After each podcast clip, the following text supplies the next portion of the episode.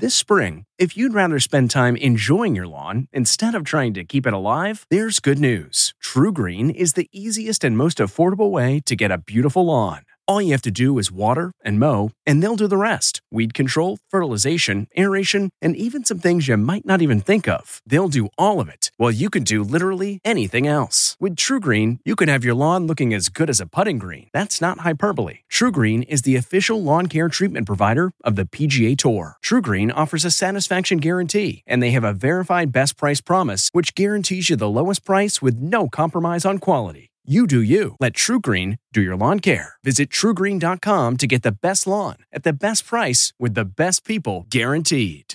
This episode is brought in part to you by Audible, your go to destination for thrilling audio entertainment. Whether you're looking for a hair raising experience to enjoy while you're on the move or eager to dive into sinister and shocking tales, Audible has an exclusive collection of thrillers from best selling authors that will keep you on the edge of your seat like James Patterson's first audio only thriller, The Coldest Case. Experience stories like never before, where every chilling detail is brought to life by captivating sound design. Plus, as an Audible member, choose one title a month to make yours forever.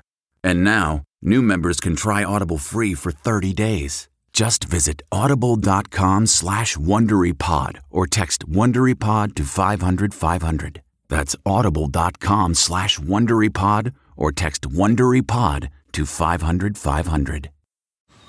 Man, that sunset is gorgeous. Grill, patio, sunset. Hard to get better than that. Unless you're browsing Carvana's inventory while you soak it all in. Oh, burger time. So sit back, get comfortable. Carvana's got thousands of cars under $20,000 just waiting for you. I could stay here forever. Carvana, where car buying meets comfort, meets convenience. Download the app or visit Carvana.com today.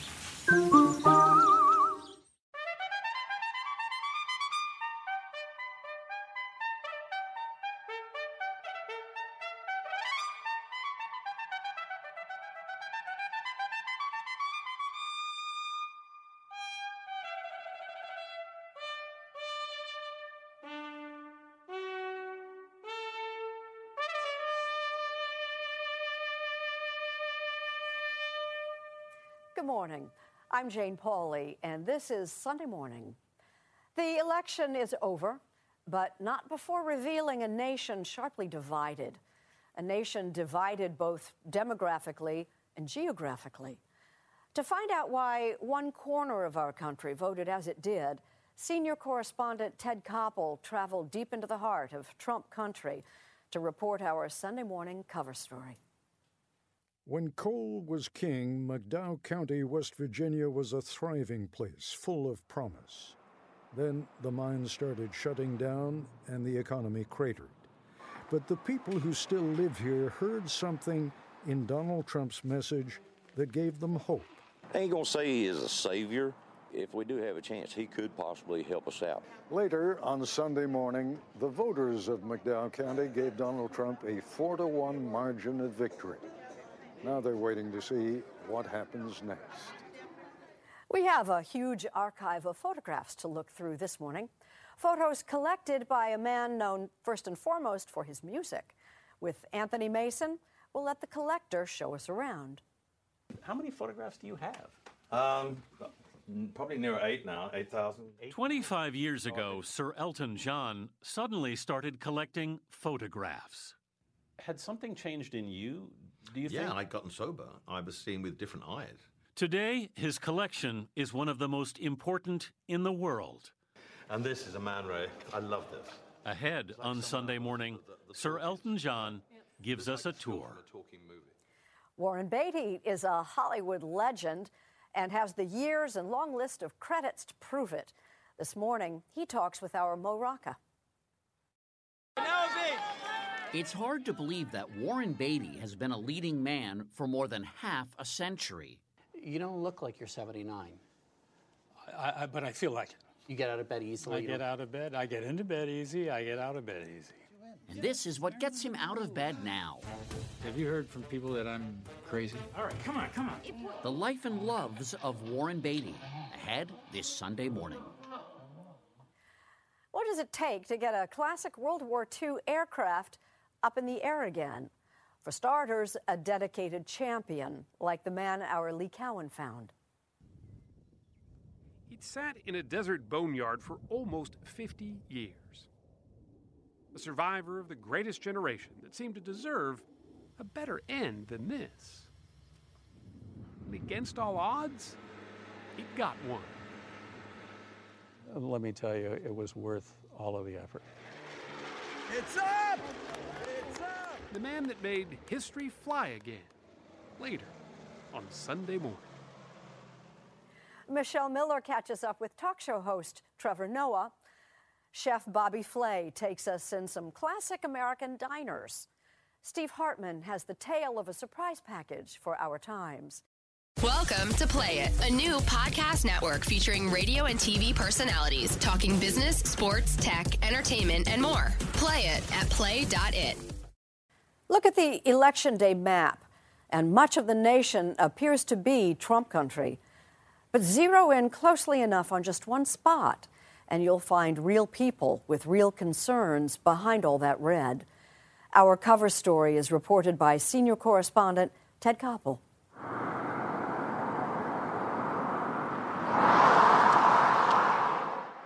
McDowell County, West Virginia echoes to the sound of used to be's. There used to be 100,000 people in the county. Used to be.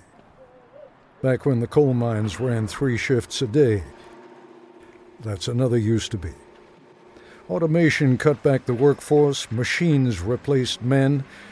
That was already an issue back in 1960 when John F. Kennedy was campaigning here. What are your plans for the situation existing in the coal mines in West Virginia? I think there are at least four or five things the government can do. First is the area redevelopment bill. JFK carried the county, carried the state. Folks here used to be staunch Democrats. Used to be. Well, I graduated from high school over here in 1973, and it was bustling then. The streets were full, the businesses were here, and then I got laid off in 82. That's when the bottom went out. McDowell County today, says Sheriff Martin West, is in desperate straits. And this county was uh, one of the most prosperous in the state at one time. These were the billion dollar coal fields, and they were just enjoying the, the richness of it. And now we're on the bottom and we're being totally neglected. Most of the mines are closed now, and the county's down to fewer than 19,000 residents. Too many of those on welfare and food stamps. Unemployment is more than double the national rate. This used to be a Walmart. Used to be. So when the voters went to the polls last Tuesday, You look at our miners. Hillary Clinton wants to put all the miners out of business. I'd say 90% of West Virginia will vote for Donald Trump. You know, I ain't gonna say he is a savior. If we do have a chance, he could possibly help us out. McDowell County was unambiguously Trump country. I voted for Trump. I voted for Trump. Trump. I like to see Trump win. President Donald J. Trump, 46-14. Hillary Clinton, 14-29. Donald Trump swept West Virginia, trounced Hillary Clinton in McDowell County by almost four to one. You really think things are going to change? Well, I think that he can help us, yeah. Sheriff West used to work in the mines. Then he spent seven years at this processing plant where they cleaned and sorted the coal that fired the furnaces at U.S. Steel. It's shut down now. They put all these regulations on us from Washington, and the, the mines is trying to operate. The, the people is counting on that in order to feed their family, to pay their bills, and and obey obey the regulations that we have. But they keep putting more regulations upon us. The Sterling Drive In, established 1945, is one of the only places left that hasn't shut down. It's a good place to talk. This is Dolores Johnson. Uh, I'm the president of the McDowell County Chamber of Commerce.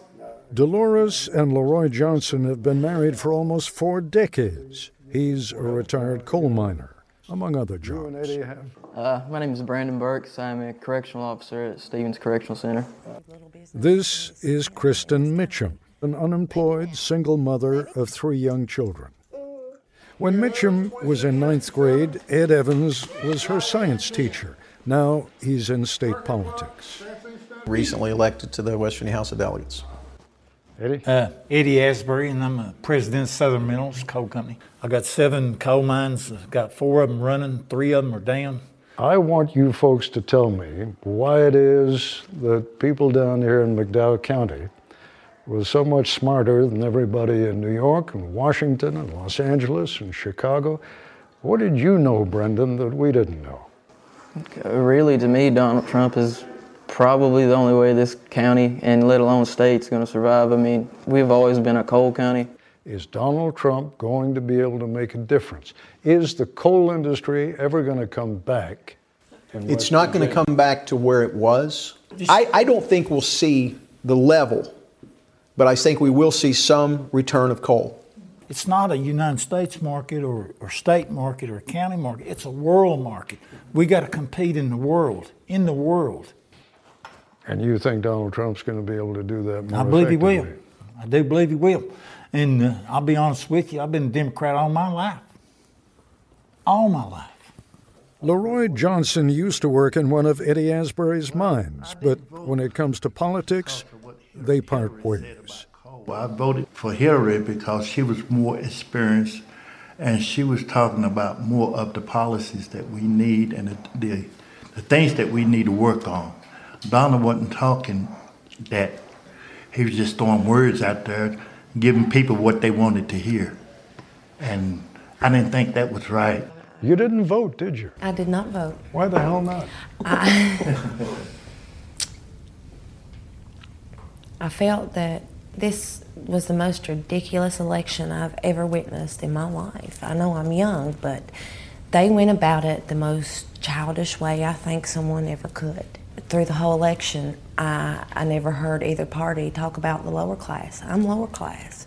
They're worried about middle class and higher class. You're from here, you were born here? I was here? born and raised here. So you know a lot of people your own I age. do. I do. Is there a lot of desperation? There truly is. I, I would have never imagined in my life that I would be in this kind of position. I don't want to leave my home, but I feel as if I'm being forced out of my home because there's nothing here anymore. Dolores, you're nodding your head. You see a lot of this? Yes, and I agree with what she's saying. It's sad.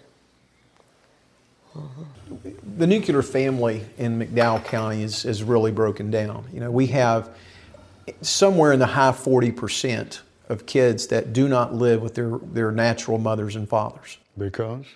Uh, most of them will, will go off to find jobs in other places. They'll mail money back to grandma who takes care, or Uncle Bill who takes care of the kids.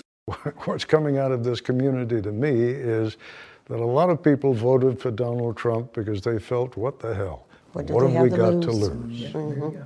You buy that? I do. Well, we have nowhere to go but up.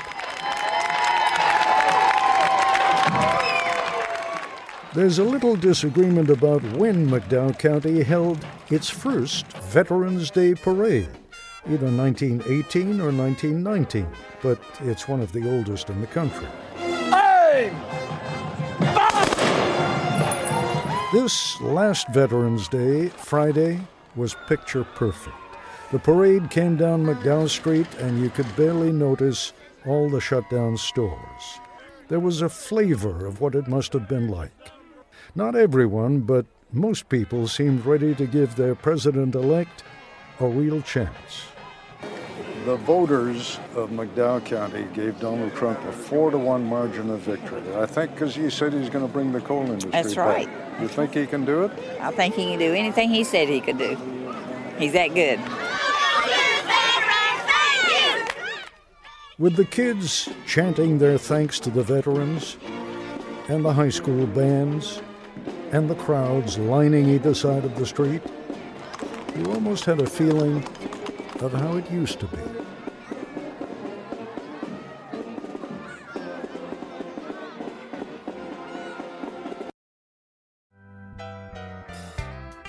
And now a page from our Sunday morning almanac.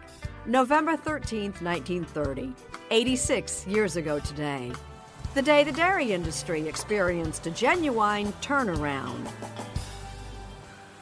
For that was the day an experimental dairy farm in Plainsboro, New Jersey, owned by the Borden Company, inaugurated the Rotolactor.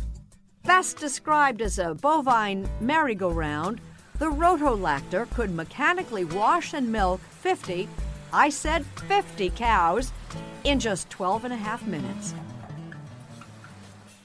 Borden put a Rotolactor on display at the New York World's Fair in 1939. The story goes that when fairgoers kept asking which of the cows was Elsie, Borden's advertising mascot, the company plucked a jersey named You'll Do Lobelia from the herd and cast her in the part. She quickly became a celebrity in her own right and even got an on screen credit in the 1940 film version of Louisa May Alcott's Little Men. Sadly enough, Do Lobelia, aka Elsie, was injured in an accident in 1941 and had to be put down. But she's remembered to this day in Plainsboro by this headstone. Over the years, other cows have stepped into the role of Elsie.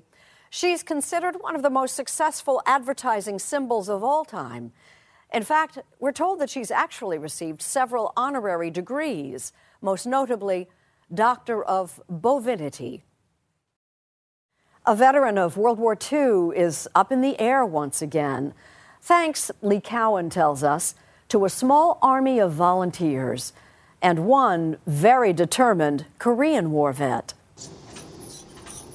So this is it, Lee. Wow. There are men with big plans. Absolutely Then there's Tony Mazzolini. I still can't believe, though, just the size of it. Whose plan was so big, it took up a hangar the size of a football field. This particular airplane is the last restorable B 29 in the world. A B 29, a sleek silver ghost of World War II. A bomber that both haunted and obsessed Tony for nearly three decades. It's part of the greatest generation, and we want to keep the memories alive. Swarms of B 29s and carrier task forces carry destruction to the Japanese homeland. Nicknamed the Super Fortress, the B 29 was the most technologically advanced bomber in the world at the time. One day, August 5th, 1945, one B 29 left on a special mission. The most famous, of course, was the Enola Gay that dropped the first atomic bomb. Tony was a flight engineer on a B 29 during the Korean War. By then, the jet age had nearly rendered the legendary bomber obsolete.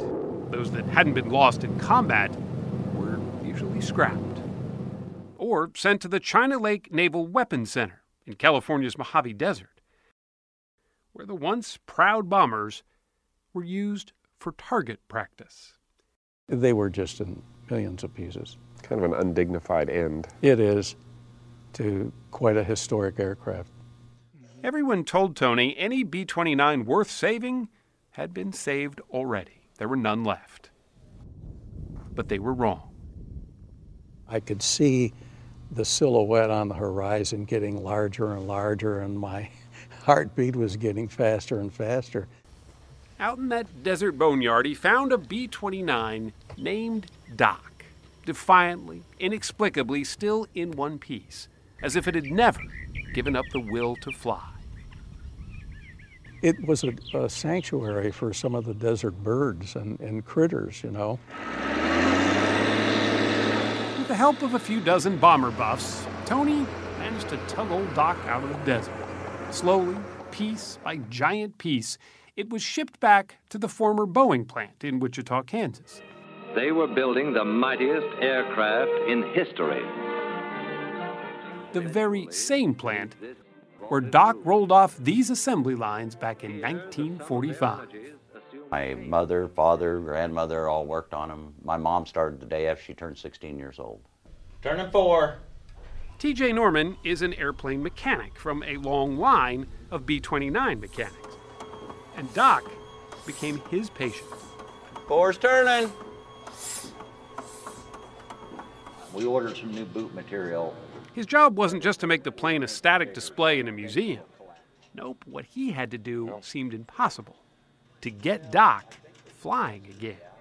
And you really do it just for the love of the plane? Just for the love of the plane. I love this airplane. There's just nothing else like it. Ready? Soon, volunteers started showing up to help TJ out. Ready? Ready out. And they kept coming Bring the outboard towards the wing. by the hundreds. I think we're in now. We polish some of these things. Some older than Doc itself, like Connie Palacios. It's kind of hard to believe that I would be here. At 91, Connie is one of the original Rosie the Riveters who worked here at the Boeing plant during World War II. In fact, she put the rivets in Doc herself. From that section down to here. All those are yours. Uh huh. They're still as good as the day she put them there. Yeah, I'm really proud of this plane. It means a lot to me.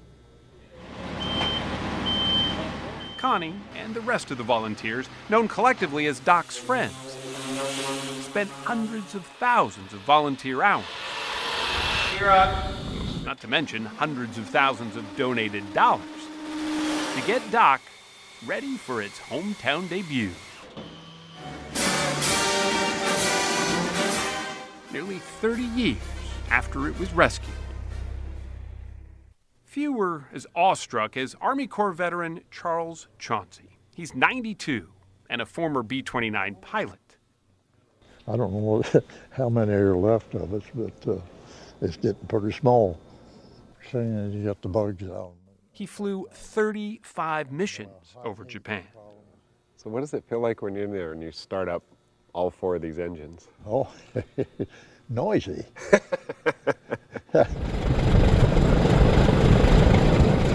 He wasn't kidding. The Earth actually moves as they belch to life.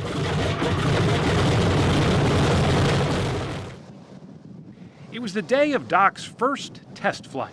It had finally arrived, and the air in Wichita was thick with nervous anticipation. Hi, girls. How are you? I'll be right up. Smart ass. yeah. Tony, Chauncey, everybody was there. Connie, too, appropriately dressed as Rosie. I just hope everything goes okay. Oh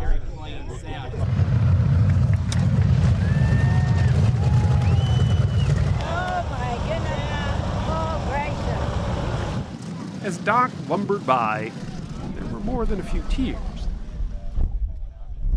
Wonderful day. Tony joined Connie at the end of the runway to wait I'm just thrilled to death. and to watch. It had been 60 years since that plane left the ground. Everything was on the line. And then it happened. It's up! It's up! That's all Tony could say. It's up! got it. it's up! There were cheers all around. Congratulations. I'm telling you, I am absolutely delighted. This is this has been one great one great day. I, I couldn't believe it. Feel like doing a dance right now. you know? Tony had done it. There it was, a B 29 back among the clouds. A tangible piece of flying history. But Tony's real gift was to veterans like Chauncey, who quietly, away from all the pomp and circumstance, said more than we ever could. Old Doc. Yeah. Most people would have thought it had been hung the other way, but it's not. Still to come, a glimpse at Elton John's photo album. And later, Hollywood legend Warren Beatty. Welcome Welcome to Play It, a new podcast network featuring radio and TV personalities talking business, sports, tech, entertainment, and more. Play it at play.it.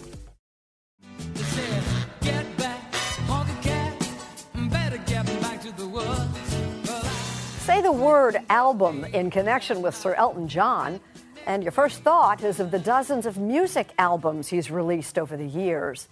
But he's also assembled a remarkable album of photographs, a collection Anthony Mason is about to share with us. Nearly 200 photographs went on display at London's Tate Modern this past week. The pictures in The Radical Eye, an exhibition of pioneering images from the 1920s to 50s, all came from the collection of one man, Sir Elton John. And this is a Man Ray. I love this. He began to build his collection 25 years ago. How great is that?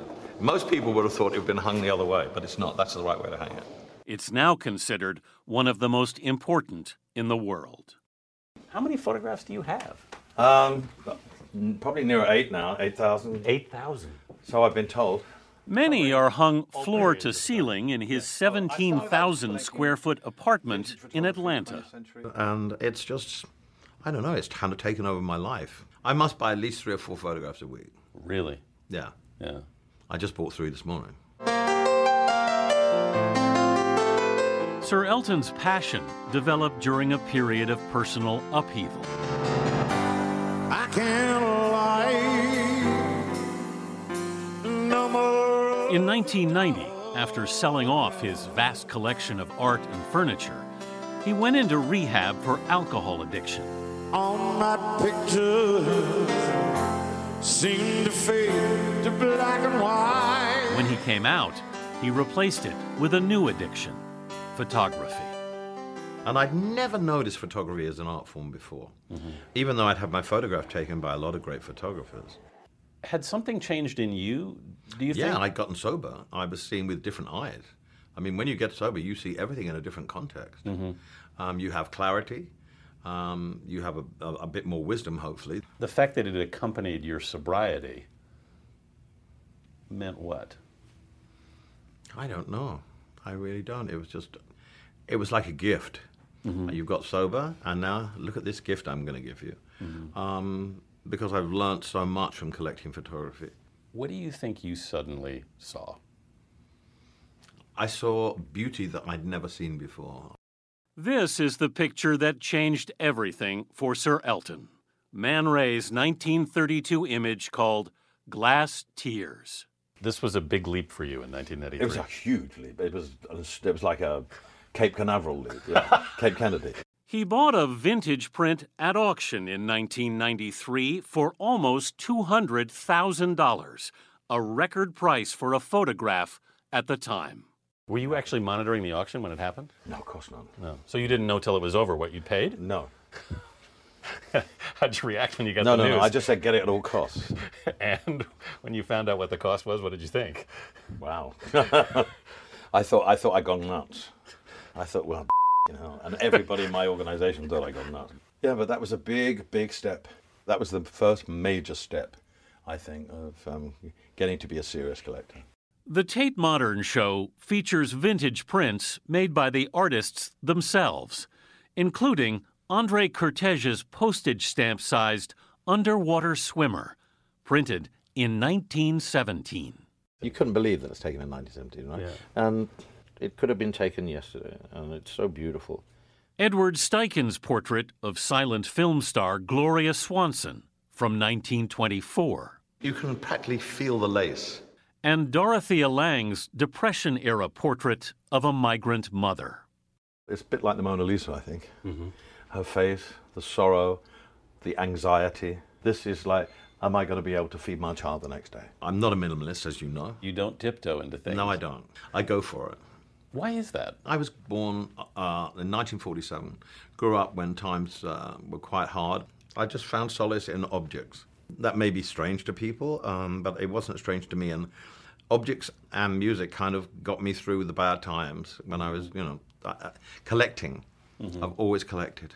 And he'll collect controversial work, unsettling images like the photograph of the falling man taken on 9 11 by Associated Press photographer Richard Drew.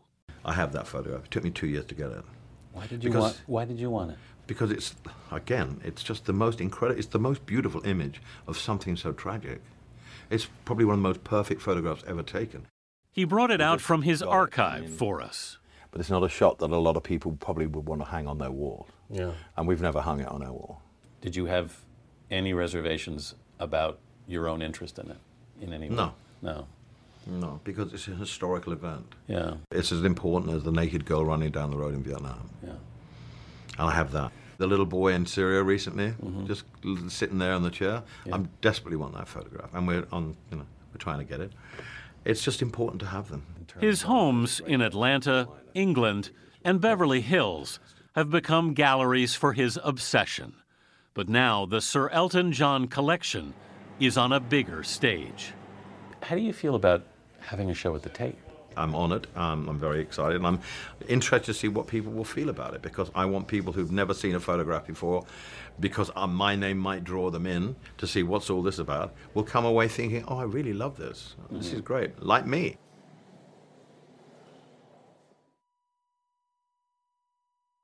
Pick up. Ahead, dinner in the diner. You're gonna have the the crab meat stuffed fillet. Nothing could be finer.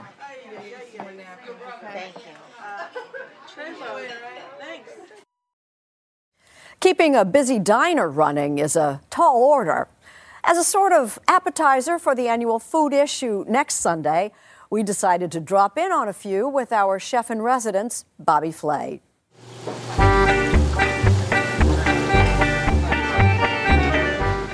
You know those times when you're hungry but can't decide what to order? Hmm, what will it be? Pancakes or paella? A burger or brisket? Give me a corned beef Reuben. No problem. Whatever makes your mouth water is almost certainly found at a Greek diner. All right, so let me just get this right. So you're gonna have the the crab meat stuffed fillet, the French dip. You're gonna have uh, cheeseburger. Two cheeseburgers, one LT, the other one deluxe medium rare. And then you said chocolate chip Pancakes? pancakes. I got it. That's gonna be my order today. Good stuff. All right, I'll get back to you. Enjoy, it's always good here. Thank you. Good food, cheap prices, and fast service keep the Bel Aire Diner in Astoria, Queens packed, with customers choosing from 1,500 different homemade items on the massive, get this, 18 page menu. How do they do this? How do they have your French toast with your vanilla apples and then have popcorn shrimp, seafood paella, and then they have a whole like Mexican corner, some Greek specialties. There's a burger list of like 30 different burgers. Do you have any idea how they do this? What's the magic? But it kind of moves like a well-oiled machine. it's just like all the moving parts just happen, and it's magic. There's no explanation for it. That's just the way it is. Greek diner, boom. So what is the secret? It starts with this man, Archie Delaportis, a quiet but demanding head of the family whose restaurant has been named best diner in New York City. He came from Greece when he was 16, hoping for a better life. You have to work. You have to work. You own a diner, you gotta work more You're a slave than to the eight place. hours. He met his wife Patty while working in her dad's diner. You think the Greek work ethic is a big part of why diners are successful? Yes. He's here 20 years, hasn't taken a day off, really. Is that right? Yeah. Yep. 10 omelets right here. Their oldest son, Cal, right says another secret to success is experienced short order cooks who use a few simple ingredients chicken, eggs, beef, and potatoes to make most dishes fast. So you got the burger going, somebody else does set, the, set, set up the plate, and you call down there for the eggs. Yes. And then it all comes together on one plate. Exactly. See, that's that's what I'm talking about. These are the little things like that don't necessarily get done in a, like a regular restaurant. Pick up. Now, Cal, along with his siblings, Peter and Theone, are being groomed to take over when Archie finally puts his feet up. If they can handle it. Do these guys have the work ethic that you have? When they get here. No way. When, they- when they they, do, come here, when they hear, When they're here. when they hear, But yes. getting them here sometimes is hard. Uh, it's very hard to to call them up, get of up out of bed. Of course. Are you guys willing to put in the hours he thinks it takes to be successful in this business? Well, there are two of us. so yeah, we'll split Yeah, his hours down the middle. Then yeah, sure, that's perfect. Still, despite the grueling hours, there's a reason they keep coming back. My father worked so hard to get it where it is. It's, it's part of our lives. Like we grew up in the diner. It's a part of my life, and I want to like thank it for the you know for what it's given me. It's a sentiment found in many family run restaurants. But why are so many diners run by Greeks? That initial wave of immigrants, they come over, open diners, and then their brothers, their cousins, their sisters come over. Where do they get jobs? In the diner. The Greeks just sort of take over diners. Food critic Pete Genovese literally wrote the book on the subject. He says Greeks brought ideas from the homeland. They didn't call it a diner, they called it a cafeteria. It's a place where the local the locals hung out. It's a coffee, basically a glorified coffee shop, a lot of open air. It's the place to meet your buddies there, and, it, and mo- most importantly, it's a place to find out what was going on in the community. Gossip. Exactly. Local news, local gossip. What is it? And what is the American Diner today? That's exactly the first place you go if you want to find out who's doing what to whom. You know, this local scandal. You know, who's about to get indicted. All right, so we got the specials for tonight. For Nick and Maria Callis, children of Greek immigrants, a community family place is all they've ever known. Our parents owned the diner together in Edison, and we basically grew up together. My father was the front guy, and her father was the chef in the back. And we, uh, our families knew each other. The couple bought the nearly 100 year old Broad Street Diner in Keyport, New Jersey last year. I always loved these little stainless steel diners. Always wanted one.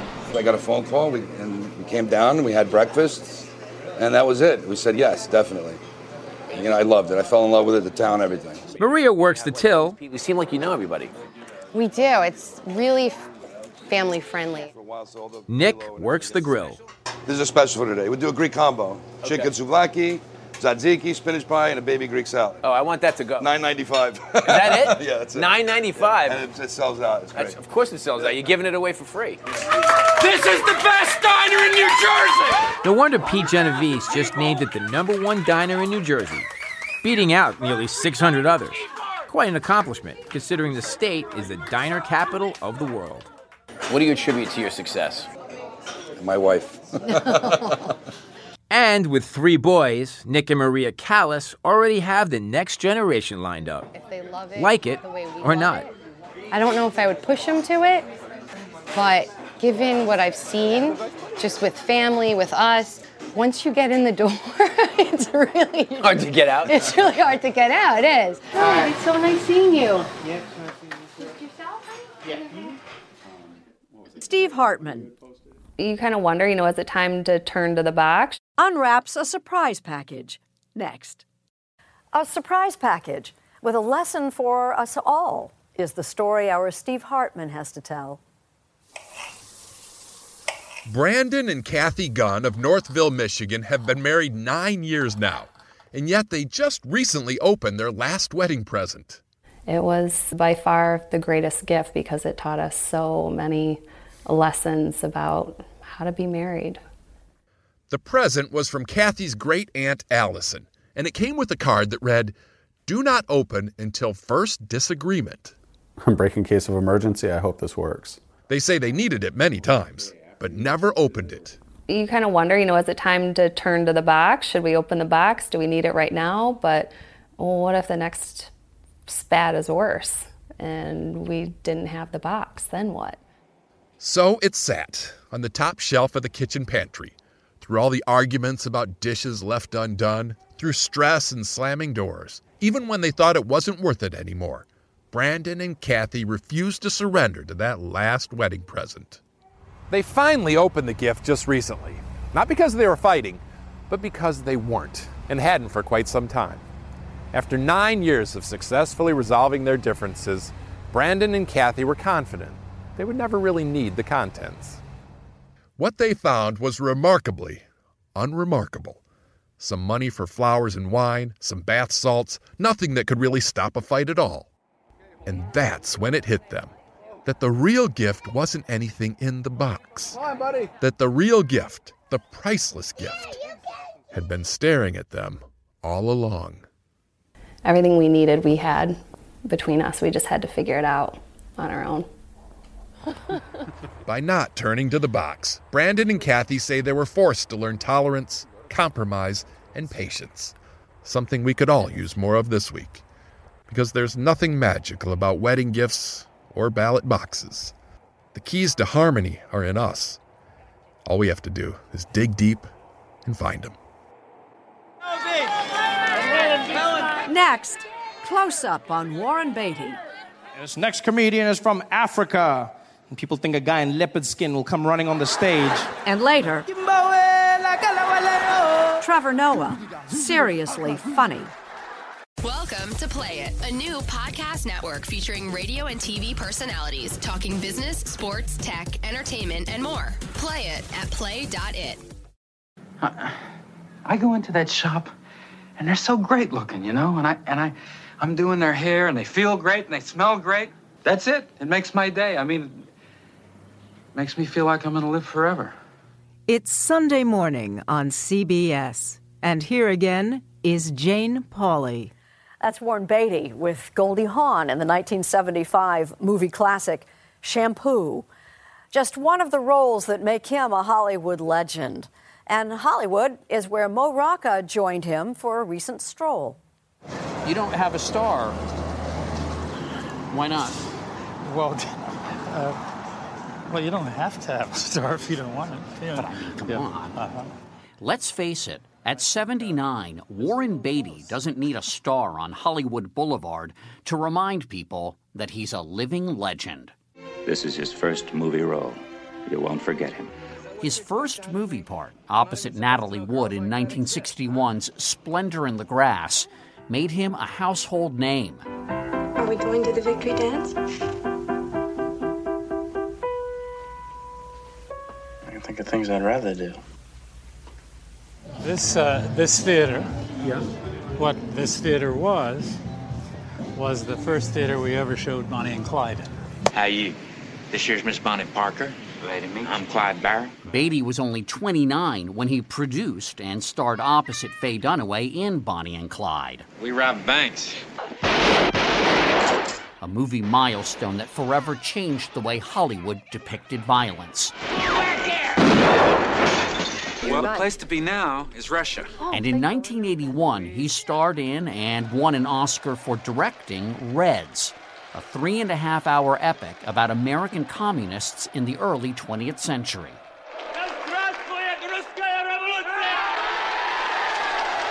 But it's not just his work that's captivated the public for over half a century. It's also his love life. Uh-huh. He's had relationships with Julie Christie, Diane Keaton, Leslie Caron, and was rumored to be linked with, well, a lot of beautiful women. So much to talk about.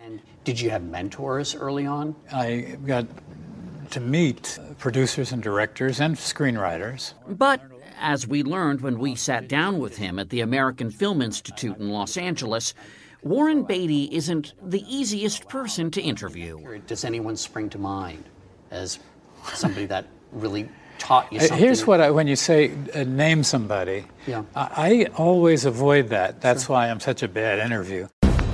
Billionaire, goddammit, not millionaire. And what But Warren Beatty has a movie to promote, and so here we are. In Rules Don't Apply, he plays the famously secretive billionaire Howard Hughes. Have you heard from people that I'm crazy? Though the film centers on an aspiring actress from Virginia and her driver, both church going small towners, who struggle to keep their religious values intact in 1958 Hollywood. She still believes that once you've been intimate or gone all the way with a person, that in the eyes of God, you're committed to that person for the rest of your life. I agree with Sarah. That's why I've never done it. That's why I'm waiting, because I have to be sure. Beatty himself was raised Southern Baptist in Virginia before coming to Hollywood in the late 1950s. One of the characters in the movie says, Once you've been intimate, you're married. Was that your understanding when you were growing up? I would say that as a teenager, I was uh, all over the lot. I, I, I didn't know for sure what I felt about all of those things. I don't want to pontificate on, on your show about this Fine. because you're editing and I'm not. And so I want to be very clear about what I say. And I have learned in my long period of being, what's the word, famous or well known? Yeah, famous. I've learned that I, I, uh, um, if I want to say something, I should say it myself. Especially when it comes to his new movie. At first, I thought that it was a movie mainly about Howard Hughes, and then my own uh, self obsession took over, and I thought, no, no, this is uh, what I'm more as interested in is what was Hollywood like when I came here. Beatty's Howard Hughes is a man obsessed with his privacy. May I give you some advice? Yes. Never trust anybody. He very much wanted to stay out of sight, and uh, he was very interested in controlling the image of how he was seen. Now, I see a look on your face, and you're going to say, How is that in common with me? Well, I'll tell you what, uh, the, the, the title that most interested me in a long time was the, the Christopher Lasch uh, title of his book called The Culture of Narcissism. I, in my defense, I wasn't going to call you a narcissist. You're a control freak, but I wasn't going to call you a narcissist. Well, a control freak is, uh, I, I'm guilty, but ask anybody who works with me, I, I, I want them to give feedback, uh, and, and, I, and, and I, I, I, I do collaborate with smart people. And Warren Beatty is friends with a lot of smart and famous people in politics and, of course, in Hollywood. I, uh, do you see this booth? It's, it's in that booth that I first met Jack Nicholson. That booth is in Hollywood's famed Musso and Frank Grill, one of Beatty's longtime favorites. The first time I ever met Jack was in 1964, I think. 65. By then, his older sister was already a star. You know what's funny is a lot of people watching this won't know until now that, That Shirley Warren- MacLaine is my sister. Yeah, isn't that funny? and you never made a movie together. That's true. It would have been neat if you if you had. Uh, not a bad idea. You wouldn't have to play brother or sister. Just play two characters. I, I think we shouldn't play man and wife. That would not be a good idea. No, that would be pushing the envelope a little too yes, much. that would be throwing the envelope away. May I? And there's another woman Warren Beatty will talk about. The way you were staring at me, I thought you were going to ask me for something a little more exciting. Like what? Use your imagination. I'm using it. Let me know when you're finished. He met actress Annette Bening during the production of 1991's Bugsy. They have four children. Okay, this is the part of the interview where we talk about how much you love your wife. Yeah. How much do you love your wife? Um, it is the most intelligent thing that I ever have done. My life has completely flowered with Annette and the kids. I am uh, extremely proud of her in every respect. What do you think your life would be like if you hadn't met Annette? I, I try not to think about it. I mean, would you be on Tinder? on Tinder? Oh, I'm not very good on the on that stuff. You wouldn't be like dating a Kardashian. Oh. You'd be okay. We don't know. It seems that after 58 years in Hollywood, Warren Beatty is happy to talk about his movies and his marriage, uh, and let the rest speak for itself. Next March, you will have been married for 25 years. That is correct. It seems like 25 weeks. I feel very po- positively uh, about it, and uh, and and very lucky. And and um, I could go on and on and on. Look who's talking. Late night comic Trevor Noah.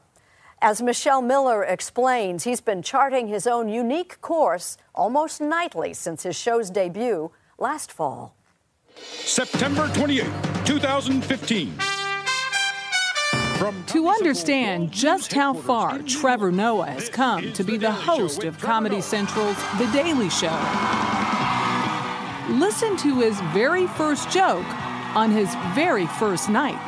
I'm not gonna lie, growing up in the dusty streets of South Africa, I never dreamed that I would one day have, well, two things really um, an indoor toilet and and a job as host of The Daily Show.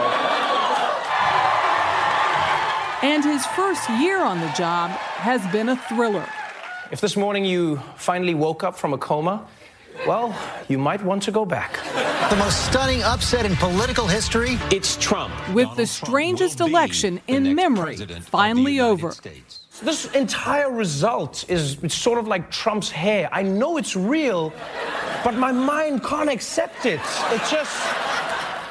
And for many viewers, it was hard to accept Trevor Noah as a replacement for longtime host Jon Stewart. When The Daily Show came out and said, Trevor Noah, our new host, America was like, who? it was. You know, my favorite thing was it was like America was like, who? And then there was like a subset of people in America, many of them immigrants, many of them people who had family overseas, and they were like, finally! then again, Noah has always thought of himself as an outsider. Born mixed race, he grew up in South Africa during the racially segregated time known as apartheid. It was blatant. You must remember, apartheid was the best racism, and this is not in a joking manner. People don't realize how well thought out apartheid was.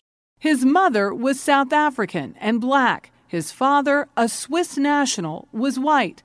Their courtship, a favorite subject of his stand up routine. My mom was like, Woo, I don't care, I want a white man, woo! You know? And my dad was also like, Well, you know how the Swiss love chocolate, so he was just. What wasn't funny was that his parents, legally forbidden to marry, broke the law not only for being together, but also by having him. He calls his new memoir, Born a Crime. I remembered my dad used to love running with me. I used to remember running with him in the park and running with him in the streets. And then when I got older and I realized about the laws in South Africa, he wasn't running with me, he was running from me. This was a man who couldn't be seen with this child because then the game would be up, you know, the, the, the lie would be revealed. Though today it seems hard to believe, being discovered as a mixed race family could mean a fine for his father, arrest for his mother, and an orphanage for him. My mom was, was genius. I mean, she was friends with a woman who was my skin color, you know, a woman who was a different race, but my skin color. And so she would get her to act like she was my mom. And then my mom would walk with us in the streets and act like she was my maid. She would act like she worked for us. But that's the world we lived in. My mom found a way uh, to navigate that world. Feeling like an outsider in both black and white communities, Noah credits his mother for getting him through the worst of times. She said, I can't promise you money, I can't promise you a good life, but I can promise you knowledge and food. Those are the two things I'll make sure you get. Ladies and gentlemen, please welcome Trevor Noah. There was also humor. As Noah got older, he turned to stand up mining his life experiences for laughs. Yeah, we laugh at everything. Case in point. Even the very painful ones. My mother was shot, right? She was shot twice. Once in the ass, and she was shot in the head. Oh, yeah, got serious. In 2009, Noah's mother was shot twice by her ex husband in a drunken rage. It was humor that helped his family heal even when your mom was shot. Yeah, yeah, even during that time. And my mom looks at me and she goes, shh, Trevor, Trevor, shh, don't cry, baby. I said, no, mom, I'm gonna cry. You were shot in the head. And she says, no, no, no, no, no. Look on the bright side. I said, what bright side? She says, no, at least now because of my nose, you're officially the best looking person in the family. she was the first one to make a joke, and, and we still joke about it till this day. I see some people look at me with pity when I tell these stories, and I go, no, it's not a story of pity, it's a story of triumph. Americans don't know a lot about South Africa. Around that time, Noah began performing in small clubs around the U.S. Oh my God! Oh my God, you're from Africa! How did you get here? But American audiences didn't know what to make of an African comic who looked and sounded like Noah. See, this next comedian is from Africa.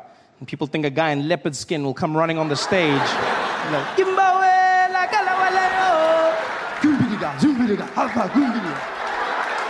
Let me tell you monkey jokes. But one American in particular did get it. We are very pleased to welcome our newest contributor from South Africa, Mr. Trevor Noah. Trevor, thanks for joining us. Jon Stewart, who hired him as a Daily Show correspondent.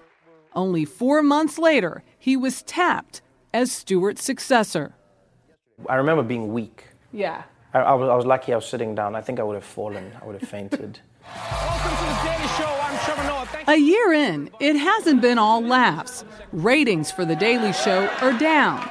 But on the plus side, online and global viewership is up. They're like, Trevor, we should go camping. I was like, why? Why would I do that? I've worked so hard to not camp. And Noah still manages to perform stand up almost every weekend. It's where the 32 year old seems to be at his happiest.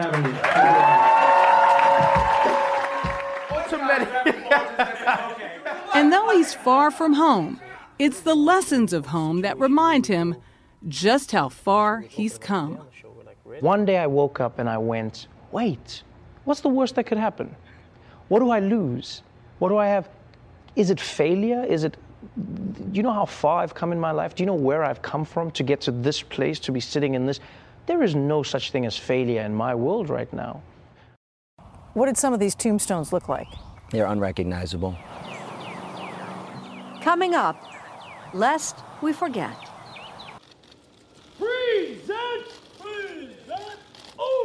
President Obama placed a wreath at the Tomb of the Unknowns in Washington Friday to honor our veterans. Anna Werner has found a Florida man who sees honoring fallen heroes as a lifelong commitment.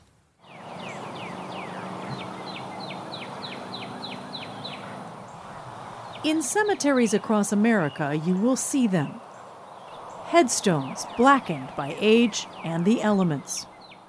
What did some of these tombstones look like? They're unrecognizable. They were filled with moss, they were very dirty.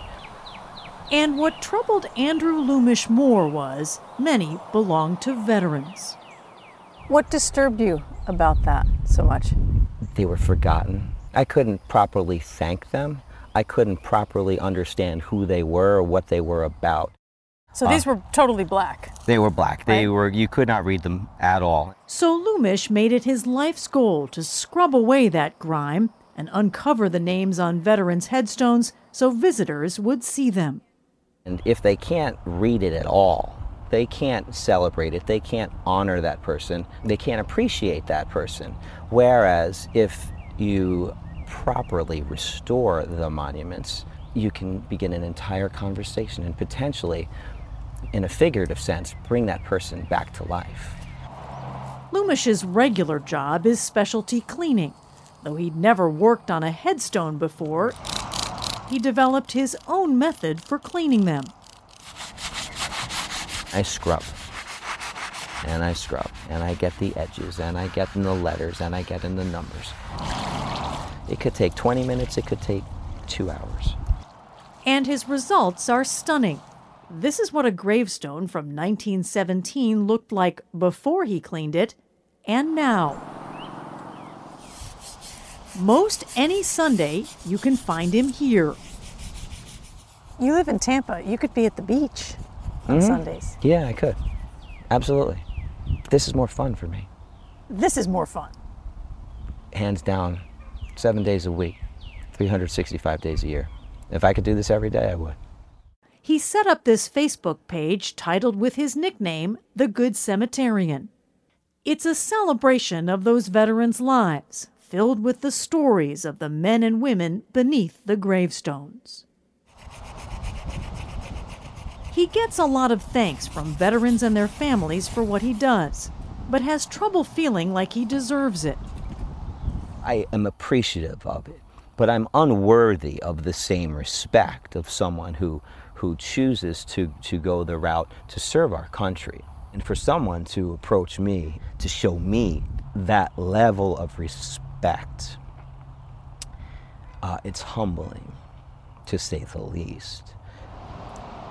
Bringing back the names and lives of veterans, he says, is just what he does.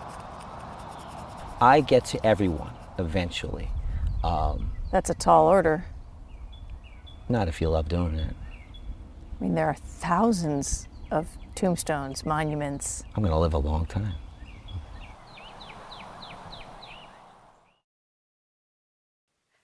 I'm Jane Pauley. Please join us here again next Sunday morning. If you like CBS Sunday Morning with Jane Pauley, you can listen early and ad-free right now by joining Wondery Plus in the Wondery app or on Apple Podcasts. Prime members can listen ad-free on Amazon Music. Before you go, tell us about yourself by filling out a short survey at wondery.com/survey.